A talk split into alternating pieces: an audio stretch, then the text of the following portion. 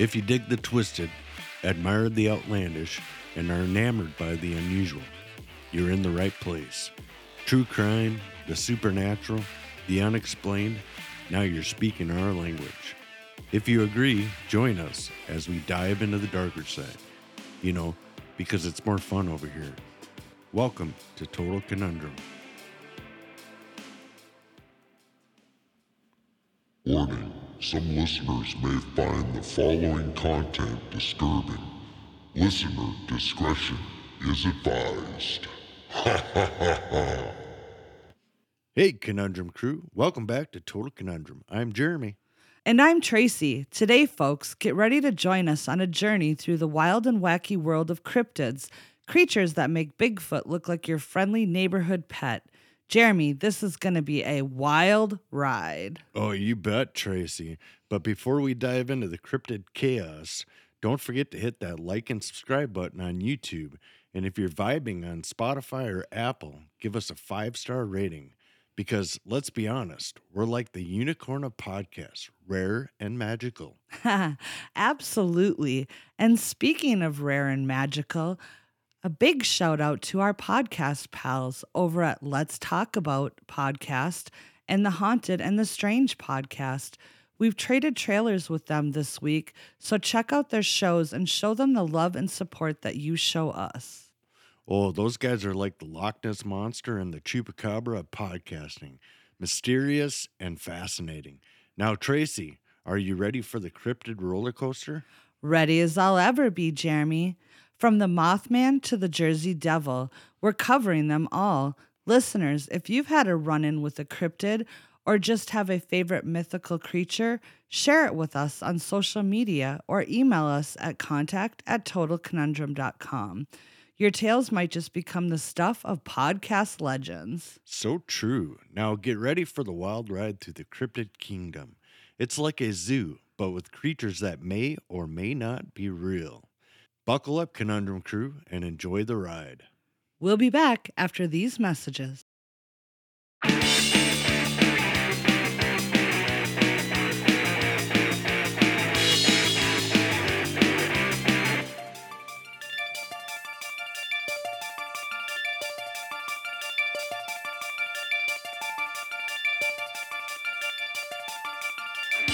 Hello, guys, and welcome to Let's Talk About. My name's Liam, And my name's Billy. and on this podcast, we have absolutely no limits whatsoever. Genuinely, no topic is off limits for us. We speak about ghosts, aliens, supernatural, and much more. We want to get you guys involved as much as possible with our podcast journey. Every Sunday, we'll have a brand new episode, and we'll even let you guys decide on some of those episodes or what happens in them. So far, we've spoken about ghosts, aliens, zombies, and even a talking mongoose. Can't be a talking mongoose. Follow and subscribe to Let's Talk About.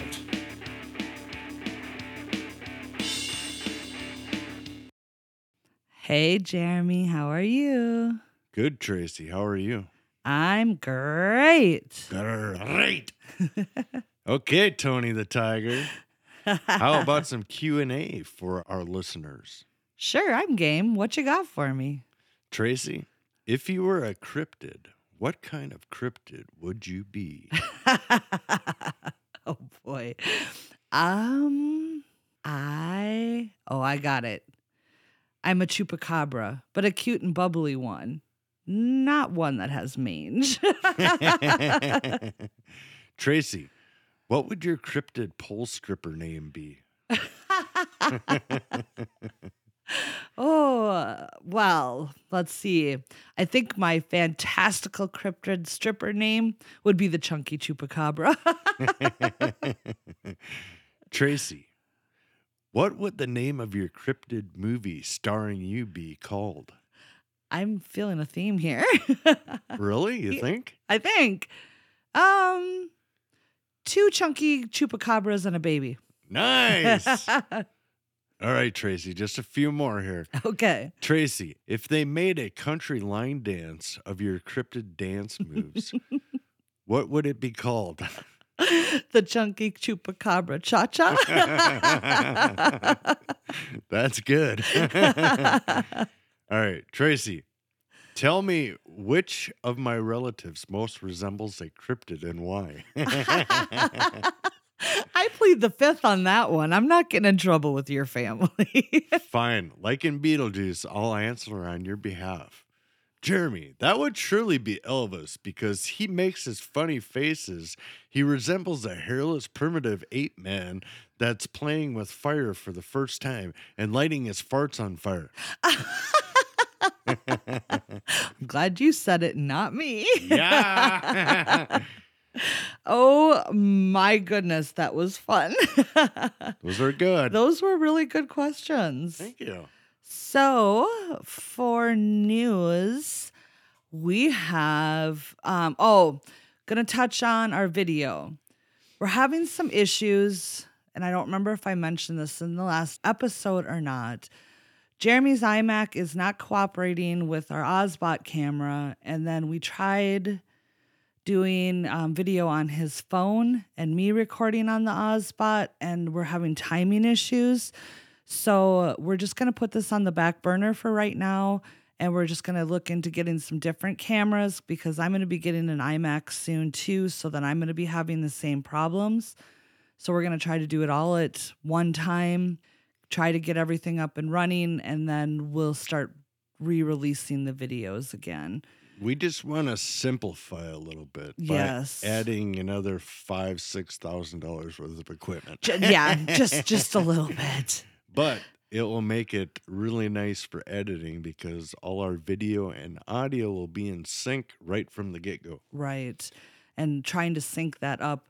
I don't know if you noticed in our first, or I think it's our only video out there, I think our words and audio are, are the video and audio are just, A Just a slight bit of yeah. And the other ones that we did, that we, we recorded two or three other videos, and the audio was, even mine normally doesn't have issues. And this time my audio was way off from the video. So, but yeah, we're just going to try to simplify it, try to, you know, streamline it. So it's going to take us a little bit, but we will get those videos back out there. I know it's a lot of fun to actually see expressions or our stupid faces. especially mine. Um, then the other thing, again, if you're interested in picking up some merch, go to bonfire.com slash store slash total dash conundrum and you could uh, sport some cool total conundrum merch. And I think that was it. Oh, we have um, couple crossovers that we'll be uh, working on over the next couple months. We got them back on on schedule now that the busy holidays are done. So we've got some fun ones for you. We got some paranormal, and we've got some other um, other podcasters that are going to be coming on. It's going to be quite so exciting. very exciting. So I think that was it for our news. All right. Well, let's get into the story. All right, I'm excited. I got uh, what what I'm calling cryptids in history. Ooh, so you're giving us a, a smorgasbord. Yeah, I'm just kind of run through a bunch of uh, the most notorious of uh, cryptids. Ooh, I can't wait. Yeah, should be fun. All right, so let's get into some lake monsters, shall we? Yes. The Gloucester sea serpent is a legendary creature reportedly seen around and off the coast of Gloucester, Massachusetts, and the Cape Ann area in the United States.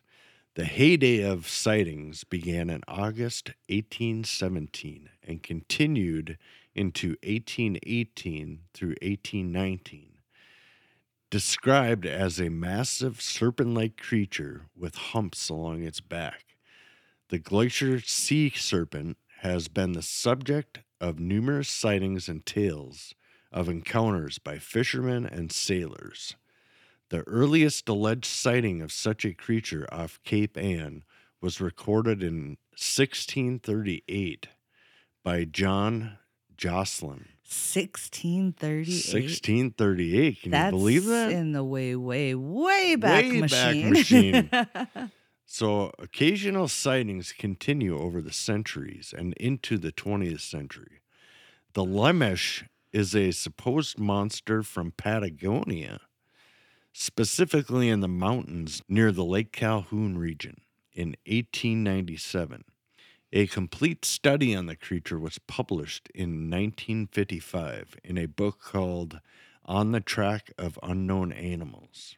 Ooh, we'll have to get that one. Yeah, that'd be a good one. From the original letter, the animal is of nocturnal habits, and it is said to be so strong that it can seize horses with its claws and drag them to the bottom of the water. Wowzers. According to the description I've been given, it has a short head, big canine teeth, and no external ears. Its feet are quick and, and plantigrade, with three toes on the fore feet and four on the hind, and a membrane for swimming, and are also armed with formidable claws. That sounds terrifying. It does, doesn't it? Wouldn't want to meet that one in the middle of the night. no, especially not in the middle of the water. Yeah. Its tail is long, flat, and prehensile. So kind of like a, a beaver tail. Okay. That's okay. what I'm envisioning. I'm I'm game for that. That thing sounds horrifying. Yeah. This one, since I can't pronounce it, I'm just gonna call it the Labradoodle Devil. a labradoodle. Yeah, because it's in Russian, so like you know that's what you get. Okay. According to folklore, the Labradoodle Lake is the location of a dreadful monster called the Labradoodle Devil. the earliest written mention of the lake monster was from geologist Victor T, and I couldn't pronounce his last name, so you just get T too. Who wrote in 1953 that hypothesized about what kind of creature it could be a giant pike, a relic reptile, or an amphibian. We didn't prove or disprove these versions. We found the remains of the jaws and skeleton of some animals. Other modern scientists have related that when using echo sounding devices or sonar, they found a dense object in the water above the bottom of the lake that was not a fish or a school of fish. Residents report seeing something strange. Local folklore goes back many generations with stories of the devil. There are accounts of something moving under boats in a calm lake, shaking the vessel, and one story of a fisherman being bucked as if somebody was pushing it from under the water. Ew. Yeah, scary. The fishermen were struck by fear. They did not see anything no head, no jaws. Soon the boat went down. In 2000, a fisherman stated that they got a signal from an echo sounding device that something big was under their boat. They saw interesting trails on the water. They also found crushed gulls sleeping on an island in the lake. Other witnesses state that they had seen the creature's head, giant mouth, and teeth. Yeah. Local legends say that the devil can survive outside of the water. Oh hell no. Yeah, true. And has attacked people and animals. Okay. So people laugh at me because I don't like to swim in lakes.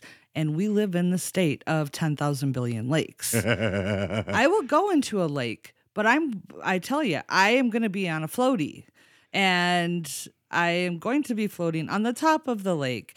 Granted, this creature will come up and ass bump you or whatever from Oh, your yeah, floaty, yeah. but I'm sorry. Even in our lake, our lake is super clean and clear, but, but you do have a lot of turtles in there. we have a lot of snapping turtles. And then you got these little fish that come up and nibble on you and Yeah, stuff.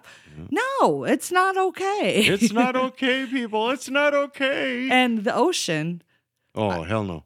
I mean, I'll walk out a little ways, but not far. Not Yeah. far at all. I don't like things with teeth, and there's a lot of things with teeth in there. there is. Well, even in Minnesota, we have um the pike Well, have teeth. Yeah, and they're and they're pretty uh, crazy fish. You know, I mean, they'll take a chunk of flesh off of you. What's the long those long ones that Is it like a gar or something, or they've got the gars and then there's we have sturgeon? sturgeon, eel pout. Yeah, we got all kinds. Yeah. Ooh, no. Just, So just float in the lakes, people. exactly. but don't go out too far. Yeah. So the next one is a very famous one. Oh. It is the Loch Ness Monster. Oh, he came from Bear Lake because Pecos Bill flung him over his head. There's so many of them, you know There what I mean? So, the Loch Ness Monster, affectionately known as Nessie, is a mythical creature in Scottish folklore that is said to inhabit Loch Ness in the Scottish Highlands. It is often described as a significant, long necked, and with one or more humps protruding from the water. Widespread interest and belief in the creature have varied since it was brought to worldwide attention in 1933. Evidence of its existence is anecdotal, with several disputed photographs and sonar readings. The scientific community explains alleged sightings of the Loch Ness Monster as hoaxes, wishful thinking, misidentifying mundane objects. The pseudoscience and subculture of cryptozoology have placed particular emphasis on the creature. The next one Okay. is the Loveland frog. I've heard of this. I don't know much about him, but I have heard he's kind of popular like the Mothman. He doesn't sound all that scary, though, you know? I no, mean, is he a cute frog? a giant frog in a suit? Yeah, that's how they depicted him in the picture. Very sophisticated frog. Really?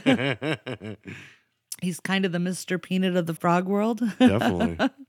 well, let's hear it. All right. So in Ohio Uh oh. folklore, the Loveland frog, also known as the Loveland frog man or Loveland lizard, is a legendary humanoid frog described as standing roughly four feet, 1.2 meters tall, allegedly spotted in Loveland, Ohio in 1972.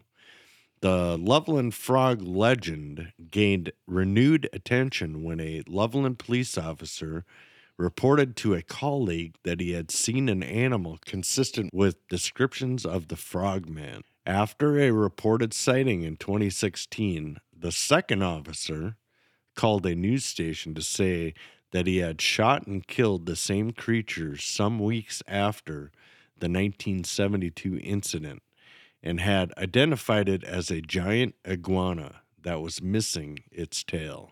Hmm. Clever. University of Cincinnati folklore professor Edward Slotkin compared the Loveland frog to Paul Bunyan, saying that stories about it have been passed down for several decades and that sighting reports seem to come in predictable cycles. Are they talking like every so many years? I think or- so, yeah. They didn't really specify, but yeah, it sounds like once every year or Huh. once every 20 years. So, according to various legends, the creature was first sighted by a businessman or a traveling salesman driving along an unnamed road late at night in 1955, with some versions of the story specifying the month of May. In one story, the driver was headed out of the Branch Hill neighborhood when he spotted three figures standing erect on their hind legs along the side of the road. You said erect. I did. Apparently, they're very erect. Each three to four feet in height with leathery skin and frog faces. So the next one is called the Lusca. And Lusca is described as a giant octopus, a giant cuttlefish, or a half shark, half octopus. I don't think that sounds like any kind of thing I'd want to cuddle. Yeah, it doesn't sound like a nice cuddly fish to me. The Lusca is said to grow over 75 feet, 23 meters long. Holy shit. Yeah, that's huge. But no cases have been proven of octopus species growing up to even half these lengths. In Caribbean folklore, the Lusca is a name given to a sea monster said to exist in the region of the Blue Holes near Andros, an island in the Bahamas. Don't swim in the blue holes, people. No, you don't want to. You'll go missing. The reports of a Lusca monster attacking swimmers and divers were investigated by Jeremy Wade, the host of the television series River Monsters. I think I've seen that. I think so too. In the episode Terror in Paradise, Season 8, Episode 4, after investigating reef sharks, tiger sharks, and the giant Pacific octopus, Wade settles on a large octopus, which is most likely the culprit for being the Lusca monster. So now we are out of the water and back on land with our next cryptid. I think I like the land cryptids better. The water ones are really creepy. the land ones aren't any better. no, they're me. not. But I feel like I have a better chance of escape on land than I do in water. I don't know. And we're gonna start with your favorite one, Is The- it the chupacabra? the chupacabra. Does he do the cha cha? cha cha cha. Literally goat sucker from Spanish chupa, sucks, and cabras, goats, is a legendary creature or cryptid in the folklore of parts of Americas. The name comes from the animal's reported vampirism. The chupacabra is said to attack and drink the blood of livestock. Physical descriptions of the creature vary. Okay, I'm going to stop you for a second. Okay. Do you see any relation to why I would have chose the chupacabra? And I didn't. Absolutely not. I wondered that when you said that. Oh, well, actually, I only chose it because I think the name is funny. Yeah, The you thought it was a cute little fuzzy rabbit or something. I think. right. but now, as you're reading this, it talks about vampirism. vampirism, yeah, because it likes to drink blood of goats. So, you wrote a story a while back. Yes, I did. It was called Blood Drag. Yes. Yeah. And what ended up happening to Lacey? Oh, she killed her husband, And because she became. a vampire. Vampire. Yeah. Yeah. So, look at it all Full circles circle, back. full circle, and I didn't even realize that. I know, right? Okay. Sorry to sidetrack you there. All right. All right. So go go on and give us a description of this guy. Okay, let me do that because there's actually two of them because they're they believe different things in different parts of the world. Ooh. So, physical descriptions of the creature vary. In Puerto Rico and Hispanic America, it is generally described as a heavy creature, reptilian and alien like, roughly the size of a small bear, Ooh. with a row of spines reaching from the neck to the base of the tail. At the same time, in the southwestern United States, it is depicted as more of dog like. Initial sightings and accompanying descriptions first occurred in Puerto Rico in 1995. So that's pretty current. Pretty current, yeah. The creature has been reported as far north as Maine, as far south as Chile, Chile.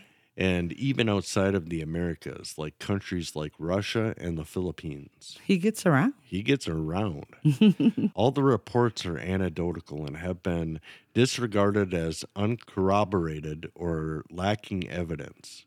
Sightings in northern Mexico and the southern United States have been verified as canines affected by mange. That's pretty scary when you see an animal that has mange. Yeah, they look pretty is. demented. And I remember when I was younger, I, I seen a picture of what people claimed as a cryptid. And, you know, that's exactly what it looked like as a hairless dog that just, woo, Yeah. was all messed up. All messed up. Ooh. Hey, Hey, baby. you're, you're funny. You're funny. all right. So the Dover Demon is the next one. oh. It is a creature reportedly sighted on April 21st through 22nd, 1977, in Dover, Massachusetts, about 15 miles, 24 kilometers southwest of downtown Boston. While explanations have been proposed, the sightings remain unresolved.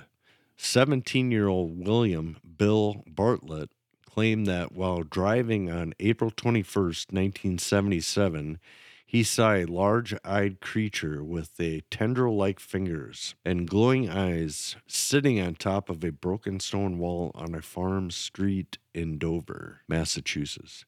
15 year old John Baxter reported seeing a similar creature on Miller Hill Road. The same evening, another 15 year old Abby Brabham claimed to have seen the creature the following night on Springdale Avenue. The teenagers all drew sketches of the alleged creature. Bartlett wrote on his sketch, I, Bill Bartlett, swear on a stack of Bibles that I saw this creature. If you're swearing on a stack of Bibles, you got to Yeah. be telling the oh, truth. Oh, it must be truthful, man. According to a local news report, the locations of the sightings plotted on a map lay in a straight line over two miles, 3.2 kilometers. The sightings were not made public until the first half of May. At that time, a local investigator of the unexplained phenomena noted similarities to the creature in the Kelly Hopkins encounter of 1955. While no witnesses reported seeing a UFO, the sightings were also investigated by the Mutual UFO Network and associated groups, given the description of the creature. So, on to the lizard man of Scape Swamp.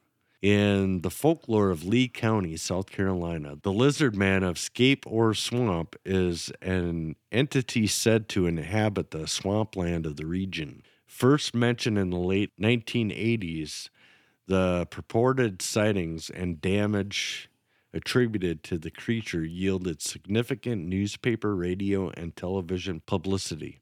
Professor of Religious Studies Joseph P. Laycock, he said cock, described the media frenzy and subsequent cult appreciation for this and other similar claims as following a predictable chain of events. A strange sighting, media attention, more sightings, followed by visits from curious tourists and monster hunters. Researcher Ben Radford states his story is compelling, but several important aspects wither under skeptical scrutiny. On July 14th, 1988, the Lee County Sheriff's Office investigated a report of a car damaged overnight while parked at a home in the area of Browntown outside Bishopville. Let's all go down to Browntown, yo. You've got some interesting uh, places. Names in yeah. there? Oh, yeah. Bishopville, South Carolina, on the edges of the Scape Ore Swamp.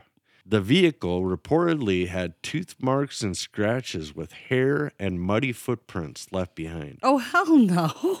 what Oh, kind like- of tooth marks are you hell no! are you putting into a metal vehicle? I know they were shark, oh my gosh! sharky. The power of that jaw. Eek. Yeah. So Sheriff Liston Truesdale noted that this was the start of various claims that eventually merged into a story about a lizard man in the swamp. Prompted by the news of the vehicle damage, 17 year old local Christopher Davis reported to the sheriff that his car was damaged by a creature he described as green, wet like, about seven feet, 2.1 meters tall, and had three fingers, red eyes, skin like a lizard, snake like scales, two weeks prior. Ooh, I know, right? he was kind of moist. Oh, he was wet. According to Davis, he was driving home from working the night shift at a fast food restaurant when his car got a flat tire. After fixing it, he saw a creature walking towards him. David got into his car and began to drive. Davis. Davis, Sammy Davis Jr. Sammy Davis Jr. got into his car and uh-huh. began to drive. But the beast was soon on top of the car. What? Yeah. He applied his brakes. There's no applying. You're slamming your brakes. Well, I think that's what he, he implied, causing the beast to roll off the vehicle, giving Sammy Davis enough time to escape. Coverage by the newspaper and media resulted in increased attention to his claims. Local businesses began selling Lizard Man t shirts. Yeah, I would do that too. and the local chambers of commerce encouraged the media attention as good for the community. The increase in newspaper and media publicity prompted further reports of sightings, and the area soon became a tourist attraction for visitors and hunters.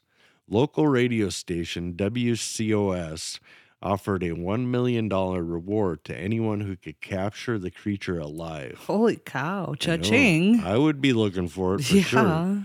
On August 5th, Kenneth Orr, an airman stationed at Shaw Air Force Base, filed a police report alleging that he had encountered the lizard man on Highway 15 and he had shot and wounded it. He presented several scales and a small quantity of blood as evidence.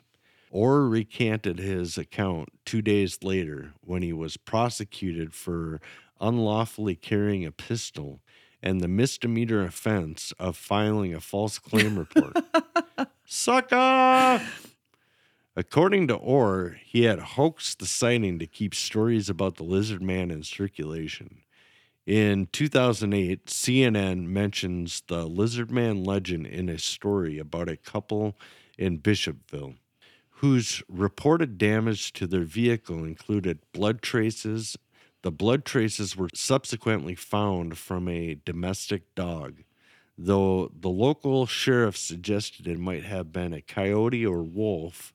In 2015, local television station WCIV featured photos and videos claimed to be the lizard man, allegedly taken by Jim Wilson. Wilson! and other unidentified individuals. In August 2017, the South Carolina Emergency Management Division sent a humorous tweet regarding possible paranormal activity during the solar eclipse that passed over the area, hinting that people of Lee and Sumter County should remain vigilant for sighting of the lizard man. They're uh, just uh, playing right into that. Oh yeah. For sure. So the next one is the dog man. I've heard a lot about this one. Yeah. In folklore, the Michigan dogman was a creature allegedly witnessed in 1887 in Wexford County, Michigan, United States. It was described as a seven foot tall, blue eyed or amber eyed bipedal canine like animal with the torso of a man and a fearsome howl that sounds like a human scream. Ew. That's kind of like the the fox distress call. Yeah. Do you remember the first time we heard that? Oh, yeah. What does the fox say? what does the fox say? Um, but yeah, we were sitting, it was a summer night. We had all the windows open and we it sounded like a woman was being murdered. Yeah. And here I looked it up and it was the sound of a fox, uh-huh. which was crazy. That doesn't resemble the song at all. nope, not even a bit. So, according to legends, the Michigan Dogman appears in a 10 year cycle that falls on years ending in seven. Hmm. Sightings have been reported in several locations throughout Michigan, primarily in the northwest quadrant of the lower peninsula. This creature was unknown to most of the modern world until very late in the 20th century. It is said to have been stalking the area around the Manistee River since the day when the Ottawa tribe lived there. However, original sources from the alleged sightings made before 1987 have not been documented. The first alleged encounter of the Michigan Dogman occurred in 1887 in Wexford County when two lumberjacks saw a creature they described as having a man's body and a dog's head. In 1937, in Paris, Michigan, Robert Fortney was attacked by five wild dogs and said that one of the five walked on two legs. Creepy. Yeah, werewolf. Reports of similar creatures also came from Elgin County in the 1950s and Manistee and Cross Village in 1967. Linda S. Godfrey, in her book The Beast of Bray Road, compares Manistee sightings to a similar creature sighted in Wisconsin. Now we're on to the Bigfoot. I have to add something. What?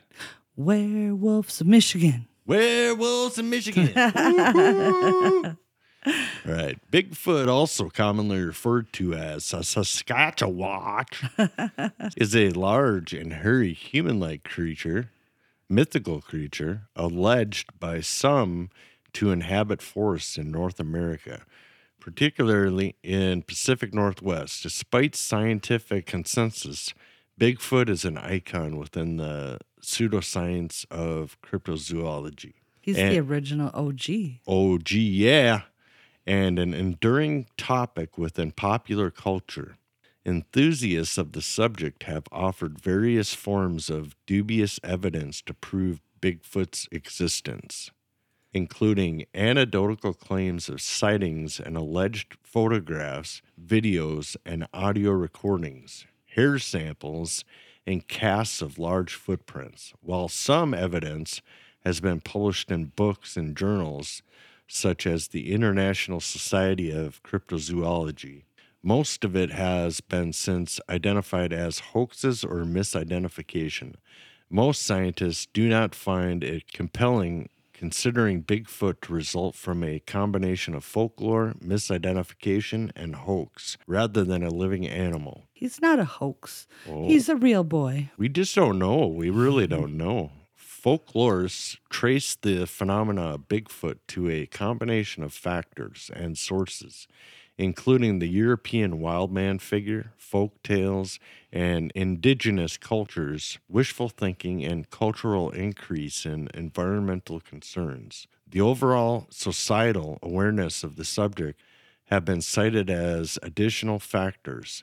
Tales of the wild, hair covered humanoids exist worldwide, such as the skunk ape in the southeastern United States, the Almas, Urin, and Yeti in Asia. The Yetis in Asia? Yeah, I would have thought he would have been in a colder climate. like uh, Antarctica. Yeah, Yeah. like guarding the walls of the flat earth. Yeah.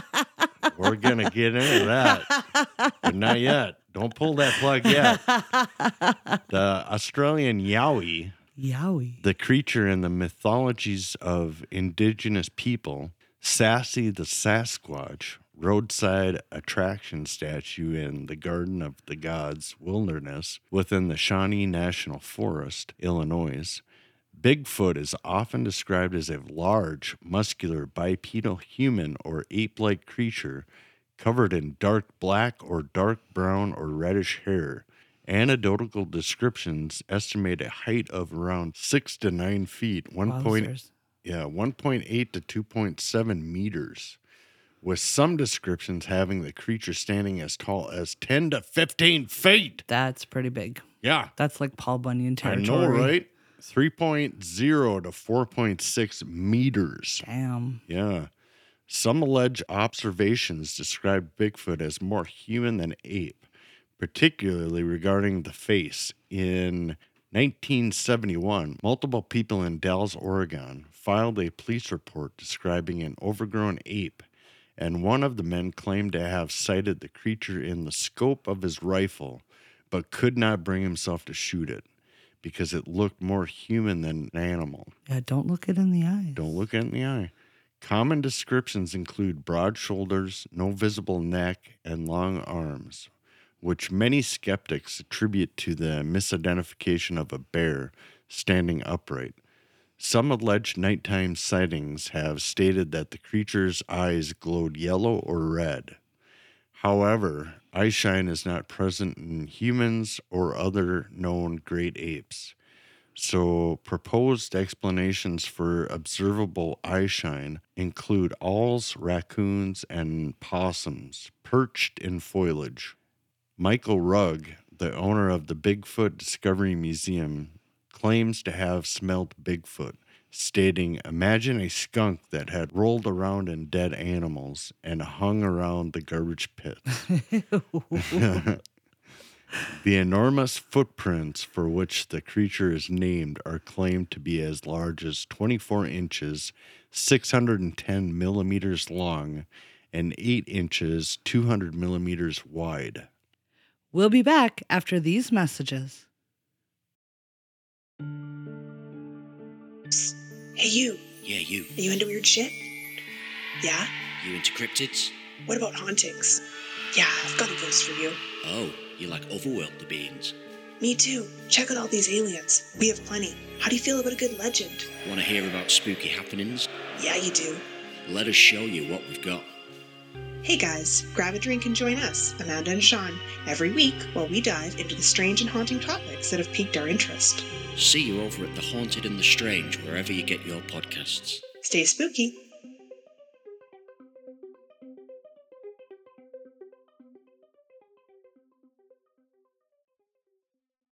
Some footprint casts have also contained claw marks, making it likely that they came from known animals such as bears, which have five toes and claws.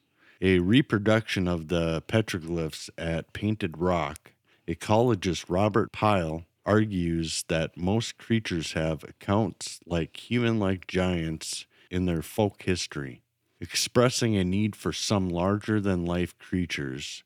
Each language has its own name for the creature, featured in the local version of such legends.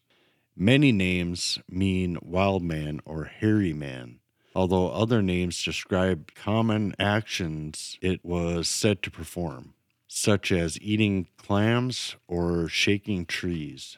European folklore traditionally had many instances of the wild man of the woods or wild people, often described as a naked creature covered in hair with only the face, feet, and hands, and some cases the knees, elbows, or breasts remaining bare.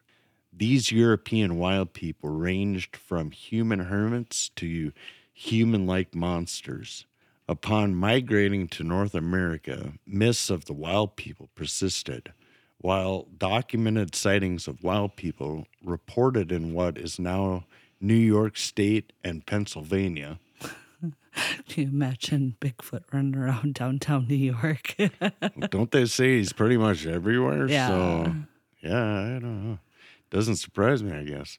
In a 2007 paper entitled Images of the Wild Man Inside and Outside Europe, is stated to be sure, the modern Sasquatch is largely the product of a European derived culture, as possibly to an even greater extent is the Australian Yahoo. Yahoo! Yahoo! Accordingly, traces of the European wild man are discernible in both figures, yet the Sasquatch is partly rooted in Amerindian representations of hairy humanoids, even though the relationship between these, which are often described as small, the giant Sasquatch of the popular Canadian and American imagination is hardly straightforward. Gregory Forth, many of the indigenous cultures across the North American continent include tales of mysterious hair covered creatures living in forests. According to anthropologist David Daegling, these legends exist long before contemporary reports of the creature described as Bigfoot. These stories differed in their details regionally and between families in the same community and are particularly prevalent in the Pacific Northwest. On the Tull River Indian Reservation, petroglyphs created by a tribe of Yokuts at Painted Rock are alleged by some to depict a group of Bigfoot called the Family. The local tribespeople called the largest of the glyphs Hairy Man, and they are estimated to be between 500 and 1,000 years old. 16th century Spanish explorers and the Mexican settlers told tales of the Los Vigilantes Oscuros, or Dark Watchers, large creatures alleged to stalk their camps at night. In the now Mississippi region, a Jesuit priest was living with the Natchez in 1721 and reported stories of hairy creatures in the forest known to scream and steal livestock. The Iroquois tell of an aggressive hair covered giant with rock hard skin known as the Otniyar or Stone Giant, more commonly called the Genoskwa. In 1847, Paul Kane reported stories by the natives about showrooms, a race of cannibalistic wild men living on the peak of Mount St. Helens. U.S. President Theodore Roosevelt, in his 1893 book, The Wilderness Hunter, writes a story he was told by an elderly mountain man named Bauman, in which a foul smelling bipedal creature ransacked his beaver trapping camp, stalked him, and later became hostile. When it fatally broke his companion's neck, Roosevelt noted that Bauman appeared fearful while telling the story, but attributed the trapper's German ancestry to have potentially influenced him. How would that influence him if his companion's neck was broken? Ape Canyon incident on July 16, 1924, an article in the Oregonian made national news when a story was published describing a conflict between a group of gold prospectors and a group of ape like men. In a gorge near Mount St. Helens, the prospectors reported encountering gorilla men. Near the remote cabin, one of the men, Fred Beck, indicated that he struck one of the creatures with rifle fire. That night, they reported coming under attack by the creatures who had said to have thrown large rocks at the cabin, damaging the roof and knocking Beck unconscious. that would be scary as hell. The men fled the area, and the following morning, the U.S. Forest Service investigated the site of the alleged incident. The investigators found no compelling evidence of the event and concluded it was likely a fabrication. So there was no holes in the roof then? I guess not. Stories of the large hair covered bipedal ape men of mountain devils had been a persistent folklore in the area for centuries before the alleged incident. Today, the area is known as Ape Canyon and is commented within Bigfoot related folklore.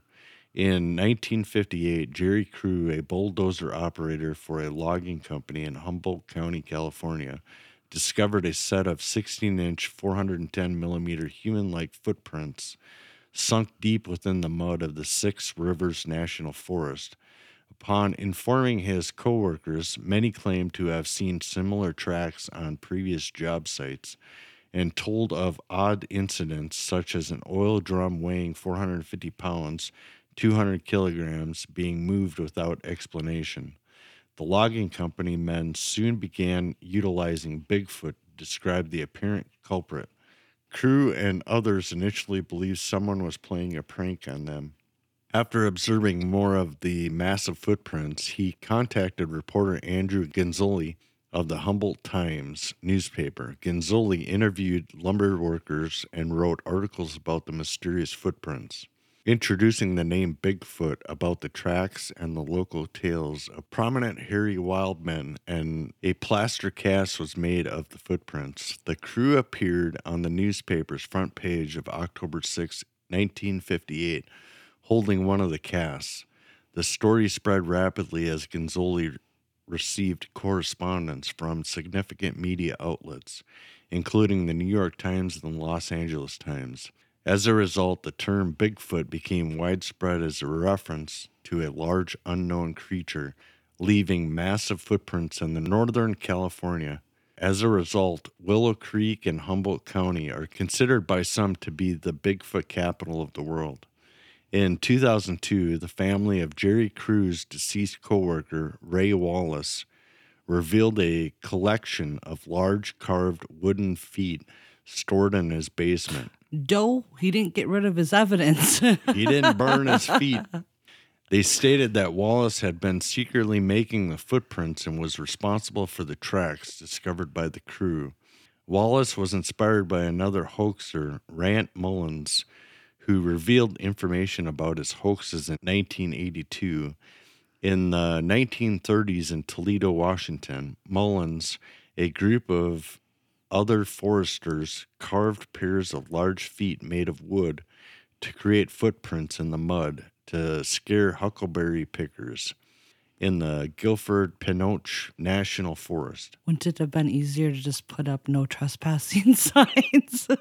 I'm guessing it was probably a public place, right? So they probably couldn't do that. That's probably true. So they they were just greedy and wanted all the huckleberries to themselves. Something, yeah. I've never had a huckleberry. Have you? I have not had a huckleberry or been a huckleberry.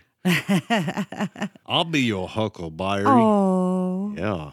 So uh, the group also claimed to be responsible for the hoaxing and the alleged Ape Canyon incident in 1924. Mullins and the Foresters began referring to themselves as the St. Helen Apes and would later have a cave dedicated to them.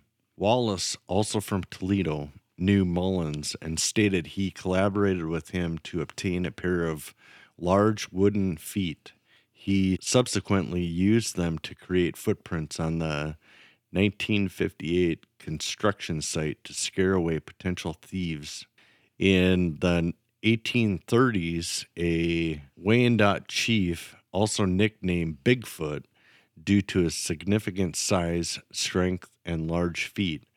Chief Bigfoot is today synonymous with the area of Walworth County, Wisconsin, and has a state park and school named after him. William A. A. Wallace, a famous 19th century Texas Ranger, was nicknamed Bigfoot due to his large feet, and today there is a town named for him, Bigfoot, Texas. Lakota leader Spotted Elk was also called Chief Bigfoot. In the late 19th and 20th century, at least two enormous marauding grizzly bears were widely noted in the press, and each was nicknamed Bigfoot. The first grizzly bear called Bigfoot was reportedly killed near Fresno, California in 1895 after killing sheep for 15 years. His weight was estimated at 2,000 pounds, 900 kilograms. The second one was active in Idaho in the 1890s and 1900s between the Snake River and Salmon Rivers, and supernatural powers were attributed to it. Bigfoot carving at the Crystal Creek Reservoir in Colorado. Many regions have differentiating names for the creatures. The name Sasquatch is widely used in Canada, although it is often interchangeable with Bigfoot. The United States uses both of these names, but has numerous names and descriptions of the creatures, depending on the region and area where they are allegedly sighted.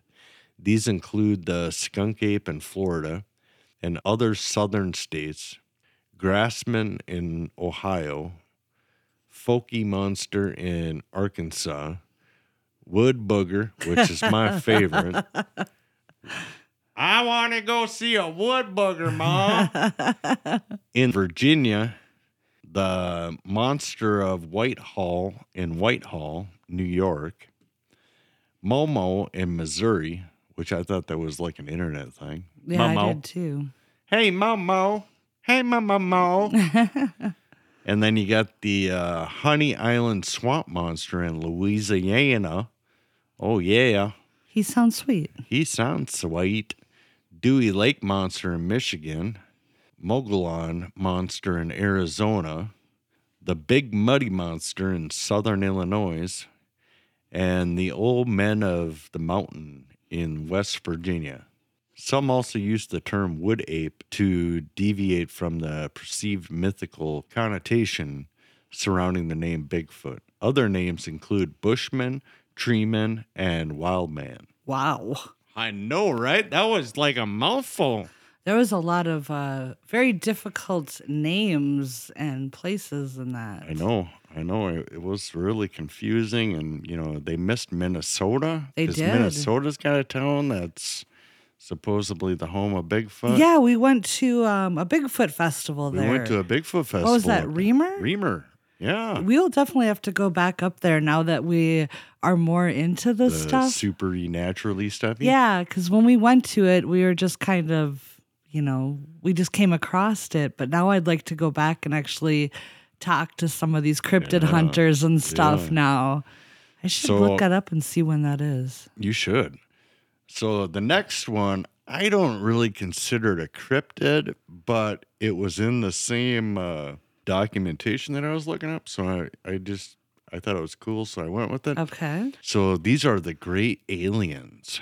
Zeta reticulans, Roswell Greys. The or- grays are supposed to be the mean ones, aren't they? I don't know, or grays, are purported extraterrestrial beings. They are frequent subjects of close encounters and alien abduction claims. The details of such claims vary widely. However, grays are typically described as being human like with tiny bodies, smooth, gray colored skin, enlarged hairless heads, and large black eyes. The Barney and Betty Hill abduction claim, which purportedly took place in New Hampshire in 1961, popularized gray aliens.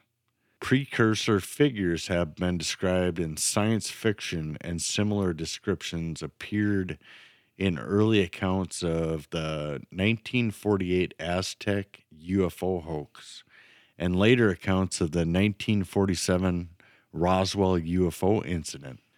The gray aliens have emerged as archetypical image of an intelligent non-human creature and extraterrestrial life in general, as well as an iconic trope of popular culture in the age of space exploration. Grays are typically depicted as gray skinned, diminutive humanoid beings that possessed reduced form of or completely lack external human body parts such as noses, ears, or sex organs. Their bodies are usually depicted as elongated, having a small chest and lacking muscular definition. So they just basically describe me. and visible skeletal structure. Well, that I don't have a problem with. Mine's covered in flab. Whatever. Their legs are defined as being shorter and jointed differently from humans, with limbs proportionately different from humans. Greys are described as having considerable heads in proportion to their bodies, with no hair on their body and no noticeable outer ears or noses. Sometimes with small openings or orifices for ears, nostrils, and mouths. Grays are almost always shown in drawings with enormous opaque black eyes. They are frequently described as shorter than average adult humans. All right, on to the Jersey Devil. The Jersey Devil in New Jersey and Philadelphia folklore in the United States, the Jersey Devil, also known as Leeds Devil, is a legendary creature said to inhabit the forests of the Pine Barrens in South Jersey. The creature is often described as a flying biped with hooves, but many variations exist. The standard description is that of a bipedal kangaroo like or wyvern like creature with a horse or goat like head, leathery bat like wings, horns, small arms with clawed hands, legs with cloven hooves, and a forked or pointed tail. It has been reported to move quickly and often described as emitting a high pitched, blood curdling scream. It Kind of sounds terrifying. kind of sounds like your uh, fox again. Yes. What did the fox say? Na, na, na, na, na, na. All right. High pitched, blood curdling scream. The Lement people who originally populated the Pine Barrens believed the area was inhabited by a spirit called Mazing, which sometimes took the form of a deer like creature with leathery wings. According to popular folklore, the Jersey Devil originated with a Pine Barrens resident named Jane Leeds, known as Mother Leeds. The legend states that Mother Leeds had 12 children, and after discovering she was pregnant for the 13th time, cursed the child in frustration, declaring that the child would be the devil. In 1735, Mother Leeds was in labor on a stormy night while her friends gathered around her. Born as an average child, the 13th child transformed into a creature with hooves, a goat's head, bat wings, and a forked tail. Growling and screaming, the child beat everyone with its tail before flying up the chimney and heading into the pines. Terrifying. Yeah, a little freaky. In some variations of the tale, Mother Leeds was supposedly a witch, and the child's father was the devil himself. Some legend variations also state that local clergy members attempted to exorcise the creature from the Pine Barrens. All right, off off to the Mothman. The Mothman. The Mothman! In West Virginian folklore, the Mothman is a humanoid creature reportedly seen in the Point Pleasant area. From November 15th, 1966 to December 15th, 1967. The first newspaper report was published in the Point Pleasant Register, dated November 16, 1966, titled Couples See Man Sized Bird Creature Something. The national press soon picked up the reports and helped spread the story across the United States. The source of the legend is believed to have originated from sightings of out of migration sandhill cranes or herons. I'm The- sorry. Sandhill cranes or herons do not look like anything like the Mothman has been depicted to look like. not quite as big in oh. bulk. No. guess. Yeah. I mean, their wingspan is massive. We have them here. We have a Yeah, bunch of them do. in our neighborhood, even. But their legs are tiny little twigs, and their heads are super tiny, and they've got long, long necks. necks. And yeah, you just, I don't know. Yes, the eye glow, I can get that from it, but, and the wingspan, but nothing else isn't in the same depiction. Not really, Nothing. no. So the creature was introduced to a broader audience by Gray Barker in 1970. It was later popularized by John Keel in his 1975 book, The Mothman Prophecies, claimed that there were paranormal events related to the sightings and a connection to the collapse of the Silver Bridge. The book was later adapted to a 2002 film starring Richard Gere an annual festival at Point Pleasant is devoted to the Mothman legend.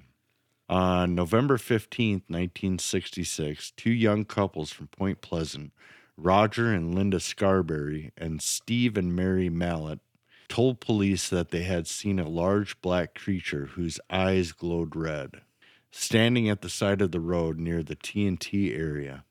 The site of the former World War II munitions plant Linda Scarberry described it as a slender, muscular man about seven feet tall with white wings, and said that she could not discern its face due to the hypnotic effect of its eyes. Ooh, he hypnotizes, yeah. Yeah.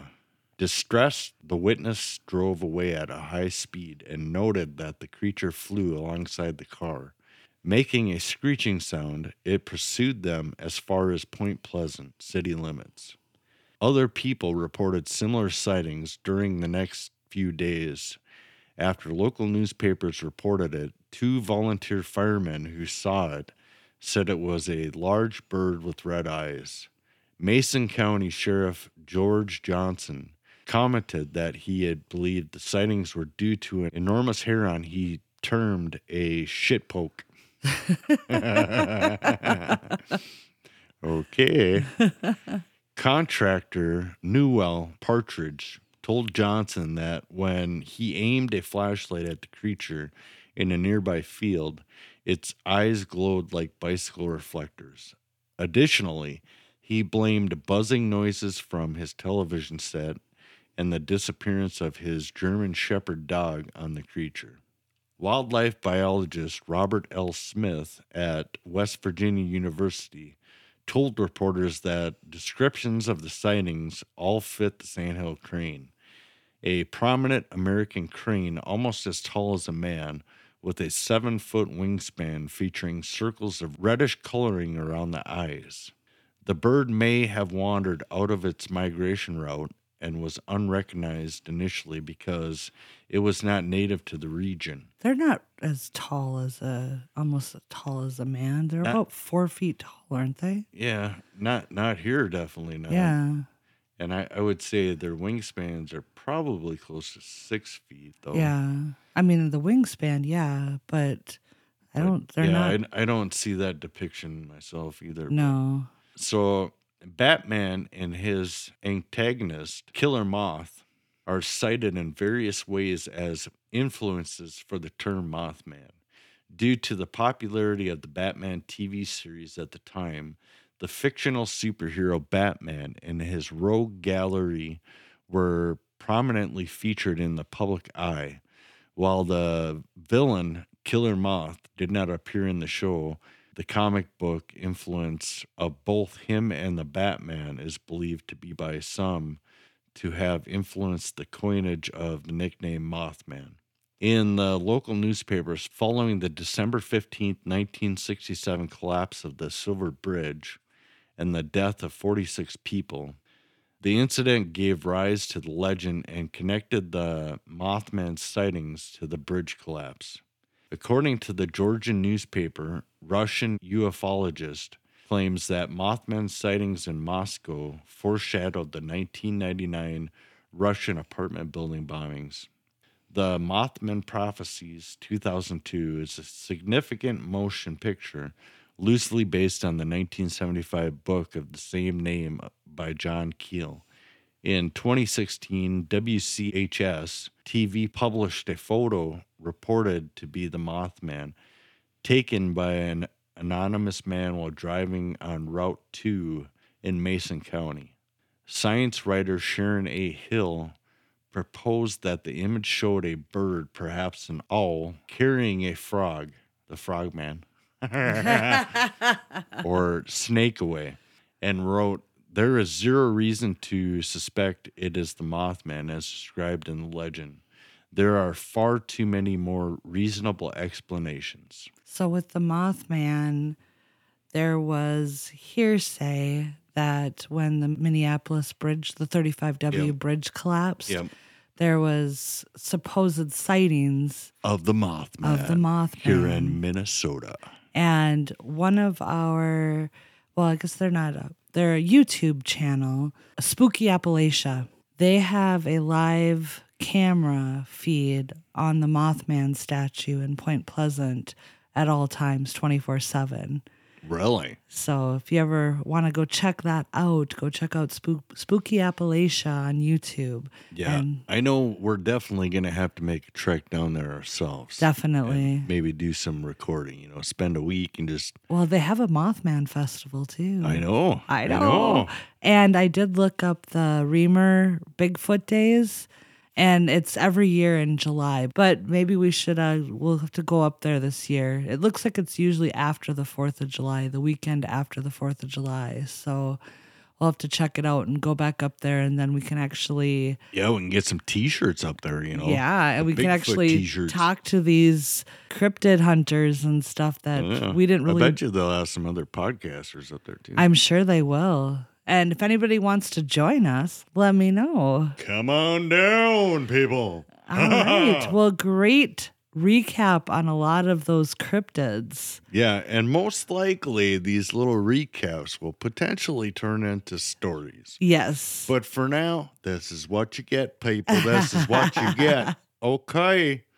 Well, I was just going to say, do you have anything else for us today? nope, my mind just went blank. Thank you. I'm sorry. well, we've got a couple of collaborations scheduled for this weekend that we'll be recording, and we'll get those out to you as soon as we get them all edited out. It'll be quite fun. Like I said, we've got a spooky one, and then we've got one that. Uh, kind he- of a conspiracy theory. yeah, he does conspiracy theories and cryptids and ghosts. He does a lot of interviewing of a bunch of people. Yeah, A very good podcast, Where the Weird Ones Are. where the weird ones are. So go check out Kevin, and we'll be doing.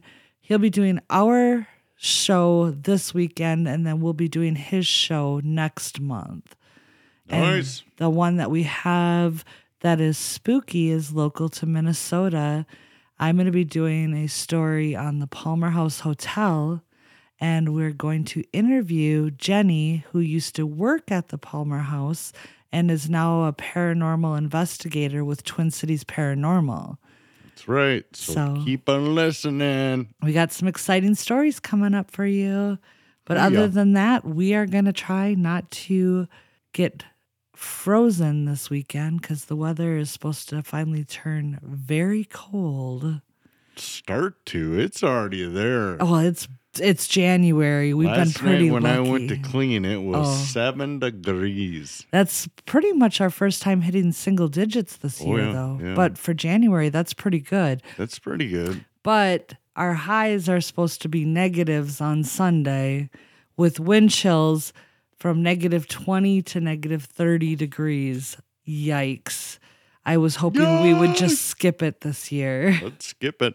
All right. Well, with that, guys, we love you. Ciao. Keep on creeping on. Bye. Hasta luego. Vios con Dios. Goodbye. Thanks for hanging out with us here at Total Conundrum. Please make sure to check out our website and blog at totalconundrum.com for news, upcoming events, merch, bloopers, and additional hysteria. You never know what will pop up, so be sure to follow along. If you want to show your support for Total Conundrum and gain access to all of our bonus content, please visit our Patreon page. You can also follow us on Facebook, Instagram, and Twitter. The links are available in our show notes. If you have any questions, comments, recommendations, or stories to share, please email us at contact at totalconundrum.com. Episodes are available on Apple Podcast, Spotify, or wherever you listen to your favorite podcasts.